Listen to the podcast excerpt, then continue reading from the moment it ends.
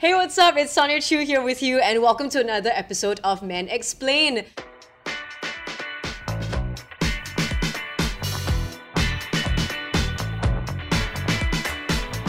To our repeat viewers, thank you so much for being with us and for following us on this journey. I want to say a big welcome to our new viewers and listeners as well. Men Explain is basically a podcast where we dissect the male perspective. And I always like to say this as doing my sisters a favor, because sometimes we really don't know what they're thinking, what goes on in their heads. For today's topic, we have a very special guest who will give us a very different but important and essential perspective, I would say. And today's topic is gender discrimination and cultural sexism. Please welcome Chris. Hi. Hey, tell us a bit more about yourself, Chris. Hi, my name is Christopher. My pronouns are he and him, and I am a trans man. I'm also a documentary filmmaker and a human rights advocate. So tell me about your journey, maybe. Just for the benefit of our audience too listening in today, Chris and I actually go way back 10 years ago, I think. We were in school, right? 10 years, more than 10 years. It's been a crazy ride.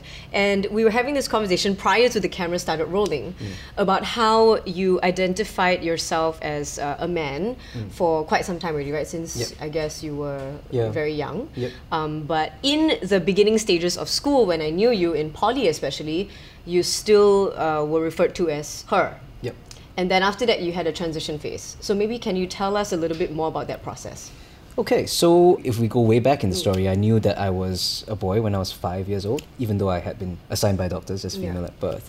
But I only really knew the word transgender when I was 16 because of Wikipedia, bless Wikipedia, when somebody asked me to look up the phrase LGBT. Prior to this, I only knew that I didn't identify as lesbian, which was the term that was most often used to refer to masculine people who are assigned female at birth before trans became, you know, part of the popular understanding.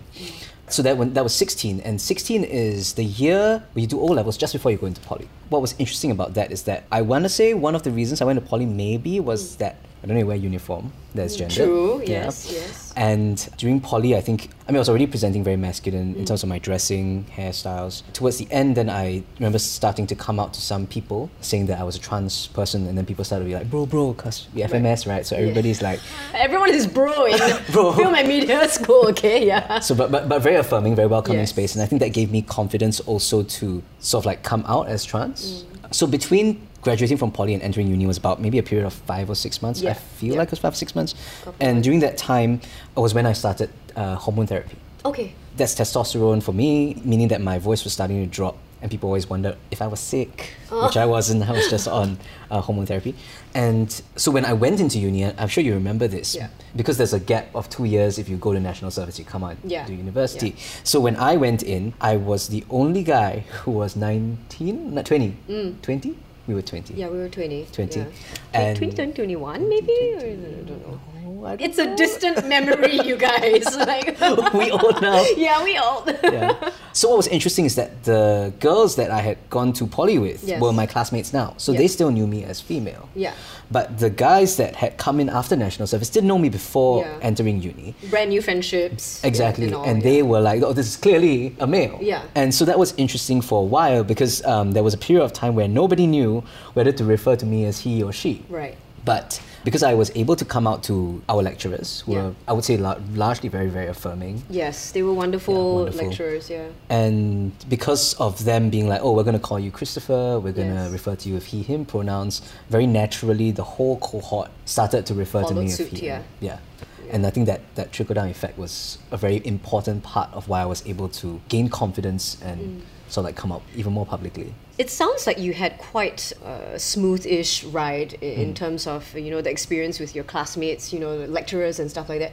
Would you say that was the case, largely? Or were there moments where it was uncomfortable or people didn't know how to address the situation? I would think it's less about people's acceptance, at least at the early stages. You sort of have these notions of what coming out is going to be like, and you hear all these horror stories of people who suffer very much because they're coming out. And it's true even now, especially in government schools, that trans people are suffering. thing because there are certain people who have differing opinions or have certain powers that allow them to sort of say, oh, you can't wear a skirt to school or you can't wear pants to school. But I think that was not the case for me. I think I'm very lucky to have chosen this industry also, I think. Yes, I know what you mean. Which makes a lot of, gave a lot of room for me to explore, and people would just be like, cool, rather than be like, what are you doing? Yeah. I think that was also part of the reason why my journey felt so smooth.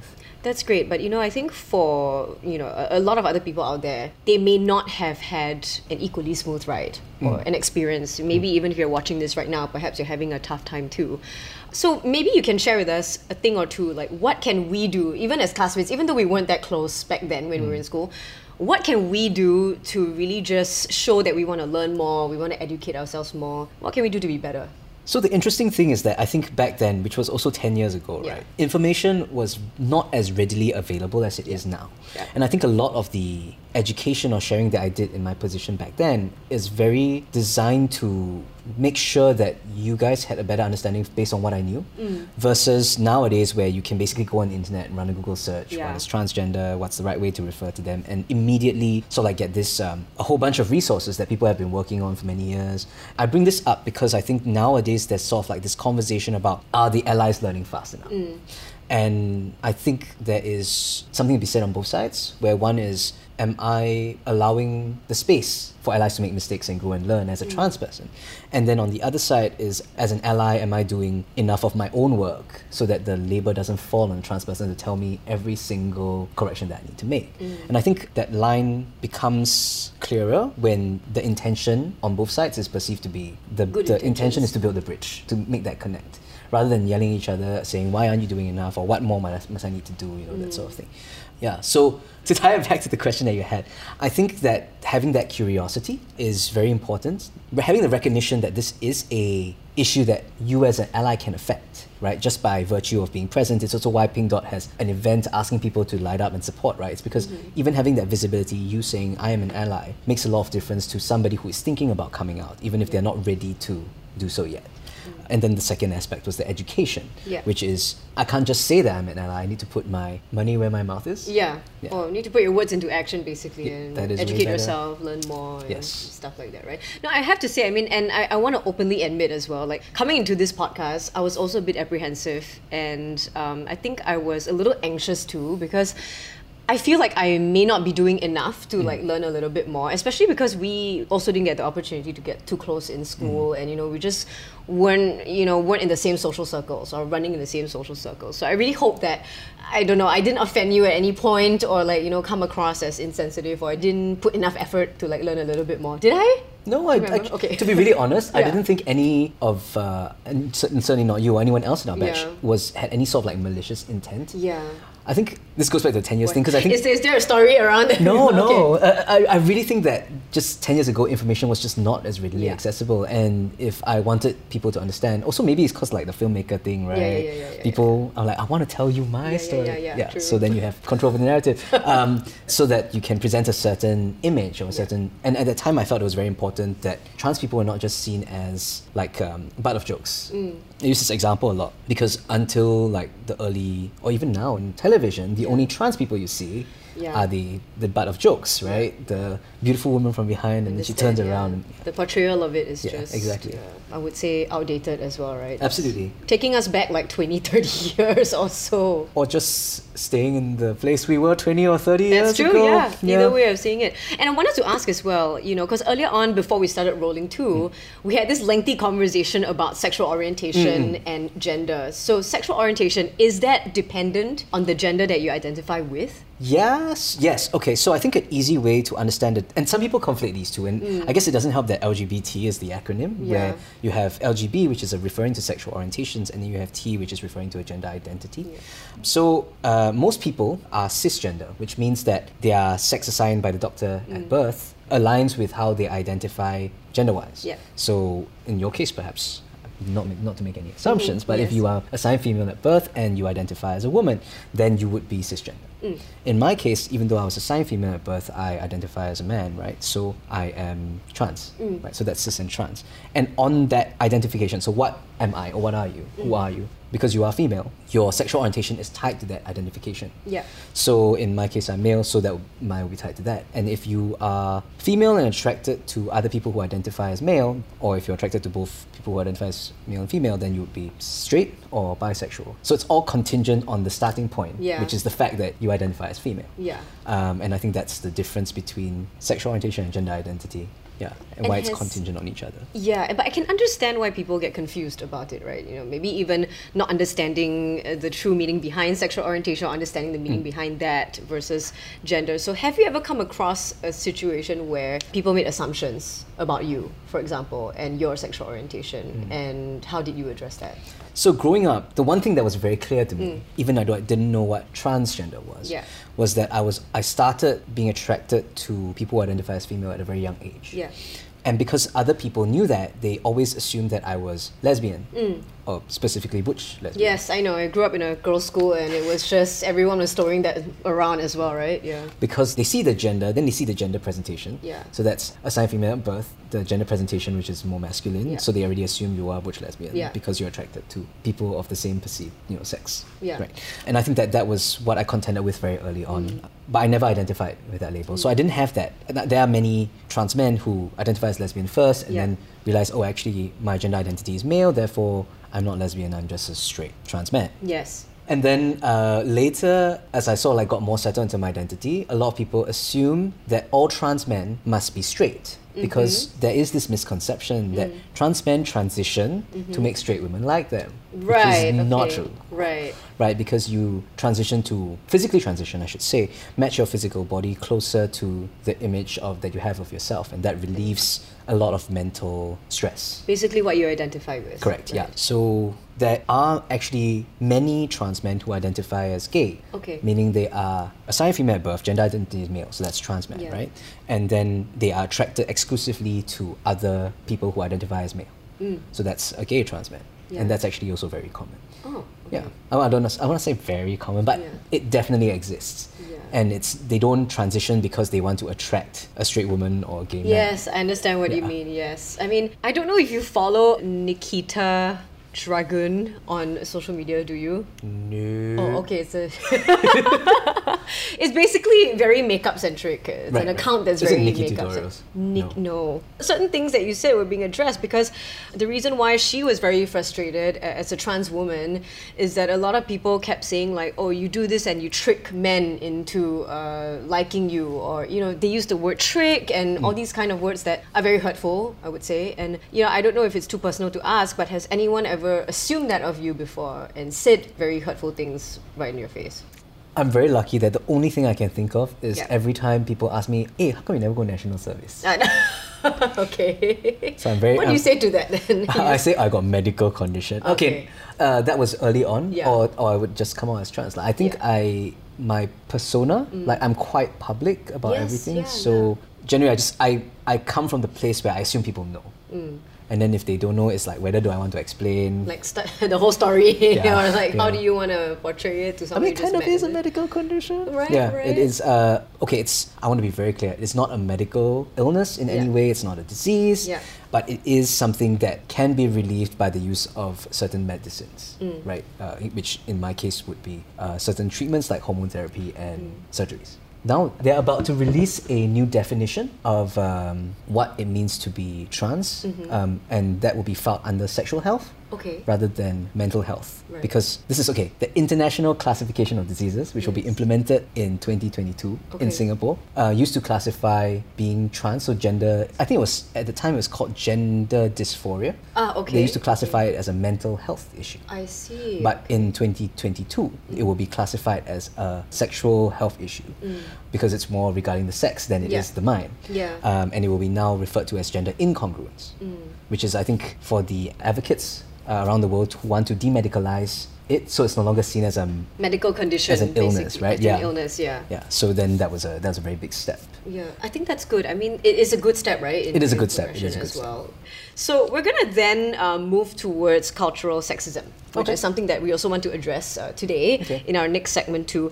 Now, according to Bristol University, it is a gendered power that is circulated and embedded within our society that favors masculinity. Mm. So, being very open about this, you've been on both sides, right? Is that safe to say? Is that okay to say? I would say so. How were your experiences in that sense? Okay, so what's interesting about this is that while I spoke a lot earlier about how like I didn't really have the pull between whether I was male or female, the truth is when society looked at me, they would always perceive the gender that they wanted to perceive. So I think before I started to physically transition, maybe even a little bit after, there's a lot of that conditioning that you would undergo by society as somebody who is assigned female at birth, right? I was also from a girls' school. I see. Back in the day. So you must act demure. My expectations. You must cross your legs a certain way. Yeah, yeah. The ironic thing is that everyone in girls' school don't cross their legs a certain way. They won't see your coffee shop open. Back then. So I think there was also what I carried as a member of the church, which was that godly woman must behave a certain way, must defer to your husband. Husband makes the decisions. Yes. Okay. Anyway, the list goes on. Because the society, like you said, is fundamentally favouring masculinity or gives them more rights and privileges by virtue of their sex assigned at birth. Yes. And I think that was conditioning rather than actual suffering. Mm. It wasn't like, you are a woman, go and clean the floor. Right, kind of like, you know, I didn't have that. Maybe it helped that I was the eldest. I think my sister got quite a bit of it. Like, you're the second. In terms of the hierarchy, you already win lah. But then my brother was the youngest, didn't have to do any of that. Right, so it was like, oh, this is clearly sexism. So that was being conditioned that way. But what was interesting is that crossing over to the other side, when I started to be able to more outwardly express masculinity, I ironically became the people that I hated. Oh. So what that means is because you are putting so much focus on what it means to act like a man in comparison to women and how you treat women, right? You overperform masculinity. I see. And this presents itself in like this real strong perception that women are lesser than. And then in my church lens, I've actually sat to a room of lesbians before. In the future, my wife will have to listen to me because I'm the man. Right, horrible. Right. I'm sorry if any of you are watching this. I apologize. I was very young. Did you sort of immediately apologize? No, I didn't. You only you realized upon reflection after that. That's right. Because at the time, I think I was only 17 or 18 years old. I was trying to reconcile my gender identity with my religion. Yes. So I went for like this course that would teach you why the Bible actually doesn't say that homosexuality is wrong. And of course, in this room of like 10, 11, 12 lesbians, I was like, I'm the man, so my opinion is more important. And like years down the road, you're like, oh my god, I was such a garbage person. Like, oh my god, I said that, yeah. But then it's like, you don't even know who they are anymore. You can't even apologize, right? So but that was also like an on-reflection thing. And what was interesting is that I realized why I did that. It's because society tells you that men need to behave a certain way. And if you don't behave that certain way, you are less man. And for somebody who is trans, you're already struggling with trying to convince society that you are man. Then you do these things to an even greater extent to prove that you really are man. To overcompensate almost in a way. Exactly. Right. And it happens throughout the trans man community. You know, like the sex jokes about like boobs. Or, you know, that kind of thing. It happens, I would think what's surprising is that a lot of people think that because you have been on both sides, you would be more sensitive to the sufferings of somebody who is assigned female at birth. But that is, not just assigned female at birth, but even like trans women, right? Anybody who is perceived as female or lesser than in society because, you know, hierarchy. But that's not true. It's almost, sometimes it almost becomes like I'm putting so much effort into shedding this part of my identity that I'm even worse than basically the most privileged of society. Like, you want to be like them, so you do all the things that they do but worse to prove that box is checked. So do you then think that, say, trans men and cis men have many differences or in the way they think? Is there a major difference between the two? I don't know if there's a difference necessarily in the way that they think that is related to the fact that they are trans or cis. I think a lot of this like thinking stuff is also like conditioned by a lot of other society and intersectional areas, including culture, race, religion, class. Okay, I guess it's time for me to do a bit of sharing as well, because, you know, you've been sharing a lot too. And since we're on the topic of like cultural sexism as well, you know, like you said, in our industry, it's an interesting industry because I feel like we're a lot more open in a sense. Like we talk about a lot of things, you know, just the nature of our job as well. Growing up, we went to school with a lot of different people, conversations, you know, we had so many different types of people that we were exposed to, that when I came into this industry as well, and I started doing what I did, one of the things that stuck with me for quite a long time actually came from a fellow colleague. He's no longer within the company, but it was just, you know, a peer. We were chatting about, you know, my start in the industry and all that. And he was like, oh yeah, you'll make it very far only because you're a girl. Like he literally just said it like that. And I just was kind of shocked because I didn't expect that from someone that I looked up to at the point in time. So I was like, oh, what do you mean by that, you know? And he was like, oh, it's just easier for you lah, because pretty girl should make it one. Then I was like, that's kind of offensive, you know, because I feel like in general, it discredits the hard work that I put in, for example. I might have put in the same amount of work that a fellow male colleague put in, or perhaps, you know, I put in more effort. I don't know, whichever way he sees it. But that kind of stuck with me for a very long time, because I think at the end of the day, you don't want to just be considered like, oh, you're successful because you're a girl, or because it's easier for you to get jobs because you can dress a certain way or like do a certain thing. I think that was one of my early experiences with that. Yeah. Actually, no, something interesting that I read just the other day was that, I think it was a Tumblr post. Of course it was Tumblr. Yes. So woke. You're still on Tumblr? Yeah, no, nowadays people screenshot Tumblr and put on Facebook or Twitter. Oh, is it? I was watching, okay. Okay, so the Tumblr post was, why do we blame the women who are playing the game that are set by executive men? True. And it's so funny because I thought of that the minute you said, oh, because you're a pretty girl, you'll go far. I'm like, who's giving you these opportunities just because you're a pretty girl? And of course you are. Not like... Oh, thanks. Of course. I never say it myself. That colleague said it. Yeah, but the fact that the structures are not built by women, honestly, largely they're not built by women. We've seen this happen time and time again in all aspects, especially the media actually, like the Weinsteins, and all these like men who are established figures in industries and power, they basically set the entire culture for their organization, right? It starts somewhere every single day. Absolutely. And somehow you blame the people who are stuck in the system, which just doesn't make any sense because the rot starts at the top, right? Yeah, I totally agree with that. I mean, even on a side note as well, like when I said that I was dating somebody, I mean, a little bit older, about 13, 14 years older, guess what the first reactions were online? Towards me, not towards him. Sugar baby? Yeah! Almost! It was like, oh, gold digger, looking for a sugar daddy, or just want a rich older person to take care of you. I'm like, where are they getting all these assumptions from? You know what I mean? It was offensive. I mean, you know, but my boyfriend was just like, don't care about it, you know, just ignore about it. But I'm like, yeah, but this is upsetting to see that society thinks of it this way to some extent as well, right? So yeah, thank you for sharing. We have a bunch of questions right now that we are supposed to react to. Okay. Or rather a bunch of statements, okay? For us to react to. And you can say you agree, disagree, or you can just whatever you want to do. First statement is, don't teach your daughters how to dress, teach your son not to rape. Agree or disagree? 100% agree. I agree as well, because I'm quite sick of seeing, you know, a lot of comments in the comment section going like, oh yeah, she asked for it, what? Because she wore a crop top, then she asked for it. I don't know, just an example, you know what I mean? I think when we say something that blames the victim in this case, it almost like takes away the fact that the person who is doing the action, the violent action of raping, is actually the person who is not able to control their behavior. Yeah. I mean, it's oh my god, where do we even begin? It's so I know it takes away the gravity of the situation. Absolutely. Yeah. It doesn't matter what you wear. If somebody is going to be violent towards you, they are going to be violent. Then clearly the problem is not with the victim. Yeah. Yeah. Next statement, mothers, unlike fathers, are natural and better caretakers. Fathers should not get child custody in a divorce or separation.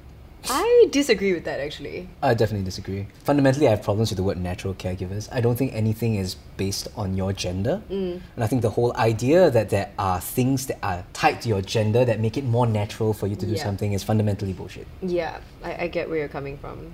Okay, the third statement is, women are unsuitable to be leaders. They are too emotional. Oh, I completely disagree with that. Also because I think men are arguably infinitely more emotional than women. Is that right? I mean, I don't think emotional control is based on your gender in the first place, which was the whole thing that I said earlier. But I think women are also taught to control their emotions, especially like culturally, right? They're conditioned to not respond with emotion against like a man. Like the man is allowed to be as angry as he wants to be. And you're just supposed to be docile and take it or whatever. So it's completely opposite from what they're telling you. But then they're also telling you this is gaslighting. Yeah. Gaslighting. We went one round and we like finally realized. Okay, the next one is men who display poor mental health or mental illnesses are emasculated. So many parts to this statement. The first is I don't think having a mental health issue is a bad thing necessarily. Like it's not something that should be condemned. It's not something that should be seen as makes you lesser than. Absolutely.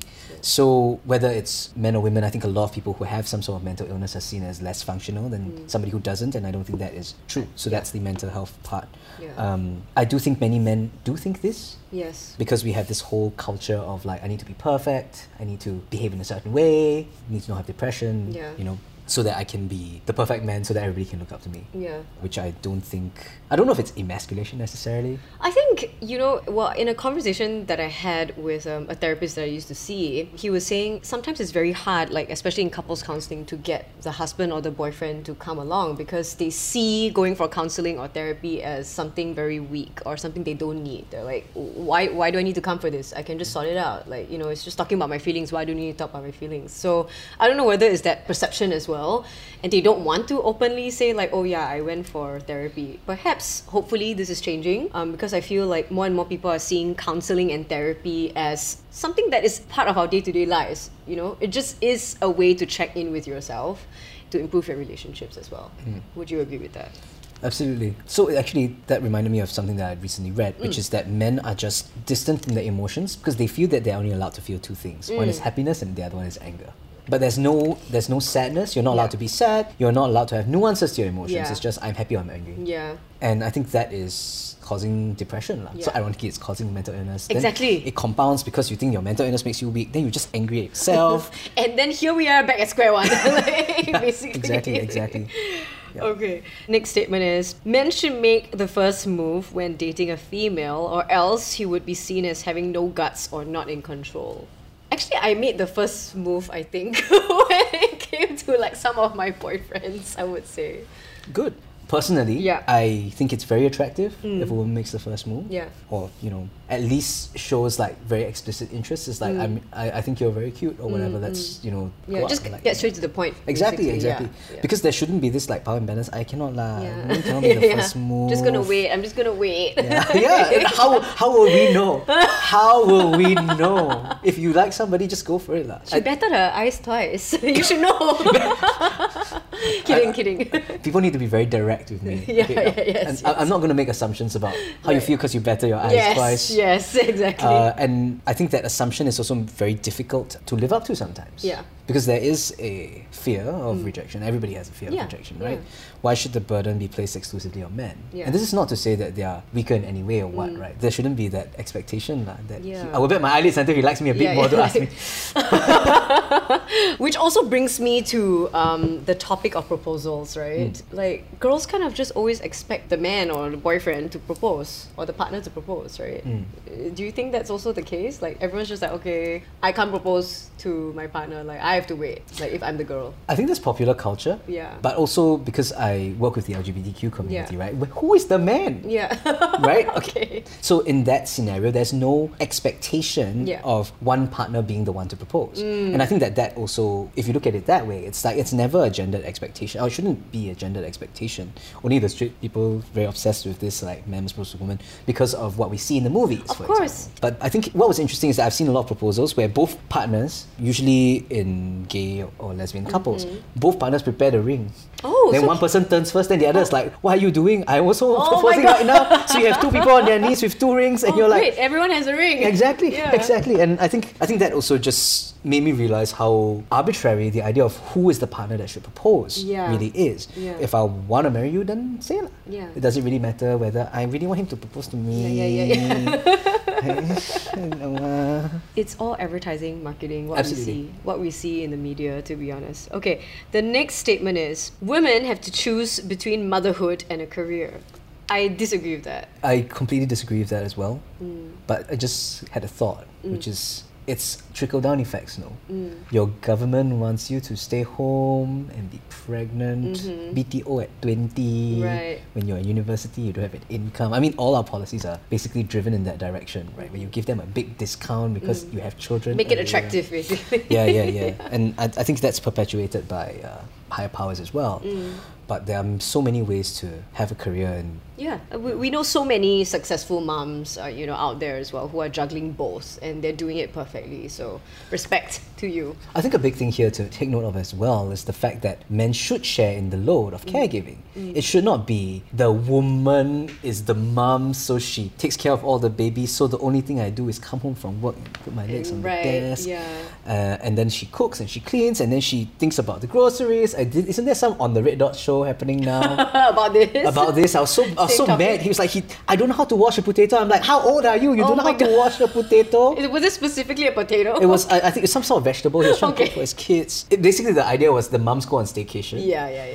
And then the chaos ensues, like, basically. Yeah. And then I saw one of the mums went off the bungee jumping, right? It's bungee jumping. Yeah. And it was the most peaceful she looked the entire show. Wow, really? Yeah, but the funny thing is that we almost like make a comedy out of it, because that is what we think life should look like. Yeah. But it shouldn't be. Yeah. Why shouldn't we expect more from our partners, whether, you know, whatever they are, to share in the load of taking care of children? Why should the onus be on only one member to do that? I think it's always labor? Like, it goes back to expectations and, you know, society as well, because like what we see with our parents and grandparents, or our dad or granddad, they're the ones that go out there, they're the sole breadwinners, right? And then you see, you know, the lady of the house taking care of all the, you know, the home stuff and all that. So that just, we feel into that role, I guess. You see it as it is, and then as we grow up, we also kind of realize that maybe subconsciously we fill up that role. Okay, next statement is, men must wear the pants in the relationship and make the major decisions. I disagree. There's a lot of disagree statements. Yeah, there's a lot of disagree. Is there any statement that we agree to? I think the very first one we agreed to. Oh yeah, okay, that's the only one we agreed to. Yeah, everything else is like, no, what are you talking about? No. I think the whole idea that men have more authority, that just is ridiculous. Yeah. Women are meant to look good and men are meant to be successful in their careers. Disagree with that. Nowadays, especially in this day and age, there's so many successful women out there holding great positions in their companies, making change, most importantly, out there in the world, right? And are beautiful also. Exactly, at the same time. So before we wrap things up, Chris, anything else that you would like to add on? I think throughout this conversation, we talked about gender, we talked about gender identity, we talked about sexual orientation. And I think it's important to remember that these are just some aspects of somebody's life, and they interweave with each other, and that affects how you are perceived by society and the privileges that society affords to you. So for example, my privileges, because I'm perceived as male, are very different from when I was perceived as female. Yeah. And I think this applies across the entire spectrum, including race, religion, gender, gender identity, sexual orientation, class, a bunch of other things.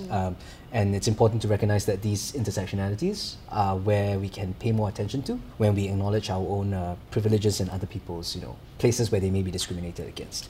Well, Chris, thank you so much for sharing, because I have to admit that I have been schooled today, like for reals. My main takeaway from this is that I realize also how ignorant a lot of us can be, and perhaps we're not putting enough effort as well to educate ourselves. So I think my main takeaway is really to be kinder to each other, to have a bit more understanding as well. It really doesn't take much effort to do a little bit of reading every day, or just have conversations with your friends, with your family.